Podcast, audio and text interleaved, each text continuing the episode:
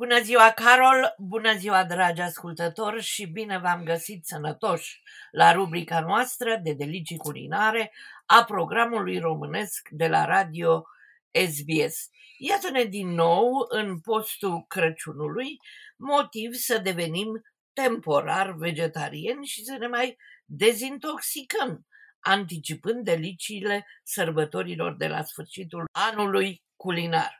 Din punctul meu de vedere, postul nu este o perioadă de frustrări, ci de inventivitate gastronomică sau când descoperim lucruri de mult uitate în caietul de rețete al bunicii.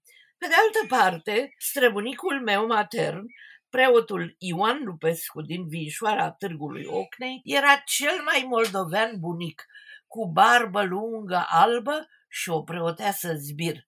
Mama mea povestea că ei, nepoții, când veneau în vacanțele de pe la școli și internate, mai ciupeau câte ceva prin cămări cu miros de scorțișoară și vanilie. Înainte de sărbători, era obligatoriu să se spovedească preotului pentru a primi împărtășanie și se spovedeau, de păcate, în poala bunicului, mărturisind că am cam ciupit din cozonacii mamei și ai bunicilor, mai ales stafidele.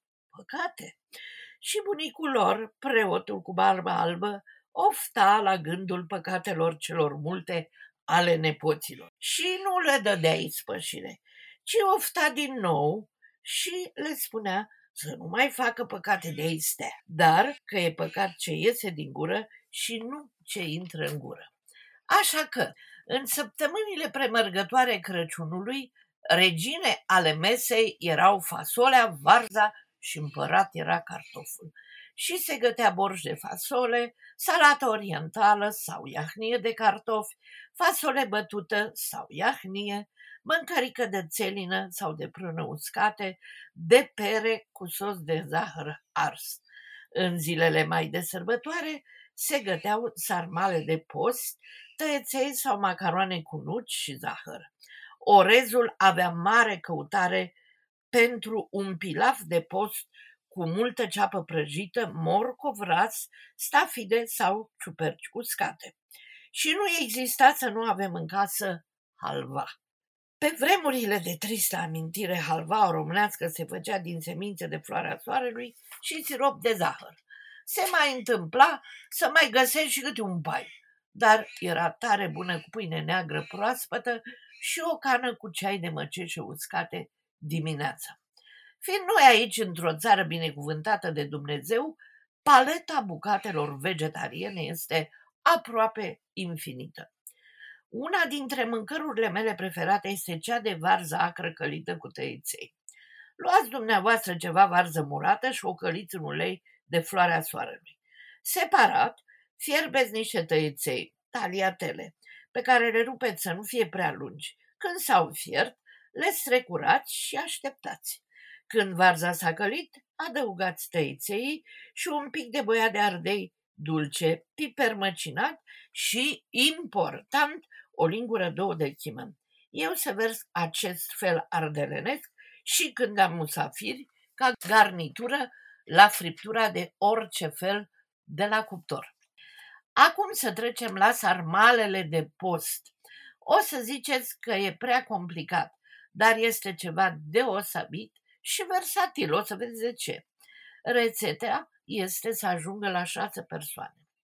Pregătim întâi umplutura pentru care avem nevoie de o cană de ulei, 3 cepe, 200 de grame de orez, o cană, sare, o lingură de făină, o jumătate de cană de bulion de roșii, 100 de grame de stafide. Se încinge uleiul, se adaugă ceapa tăiată mărunt și bine până devine transparentă. Se adaugă orezul și se călește și el. Se pune sare, puțin bulion, stafidele sau puteți pune ciuperci. Când nu avem stafide, punem prune uscate tăiate, făina și așa mai departe. Tradiția și nostalgia primează. Mai punem ceva bulion să înflorească orezul. Gustăm să fie bun. Lăsăm să se răcească și pregătim foile de varză. Ce nu punem la foi, tocăm mărunt.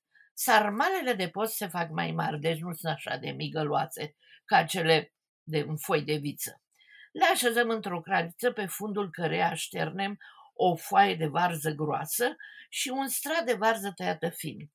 Așezăm un rând de sarmale, presărăm cu varză tocată, alternând până umplem trei sferturi din oală, să aibă și unde să fiarbă. Deasupra turnăm un sos făcut din bulion, apă, sare și ulei încins. Se dau la cuptor cam două ore și se servesc calde sau reci în zilele de post și nu numai. Dacă punem mai mult orez, această umplutură o folosim și ca să facem ardei sau roșii umplute de post, cu sosul respectiv și cu ardei prăjiți după ce îi umplem. Dacă aveți musafir la masă, dragi ascultători, sugerez un meniu gustos de post. La început putem servi fasole bătută cu usturoi, cu mămăliguță caldă și salată de ardei copți. Sarmale de post sau ardei sau roșii umplute urmează.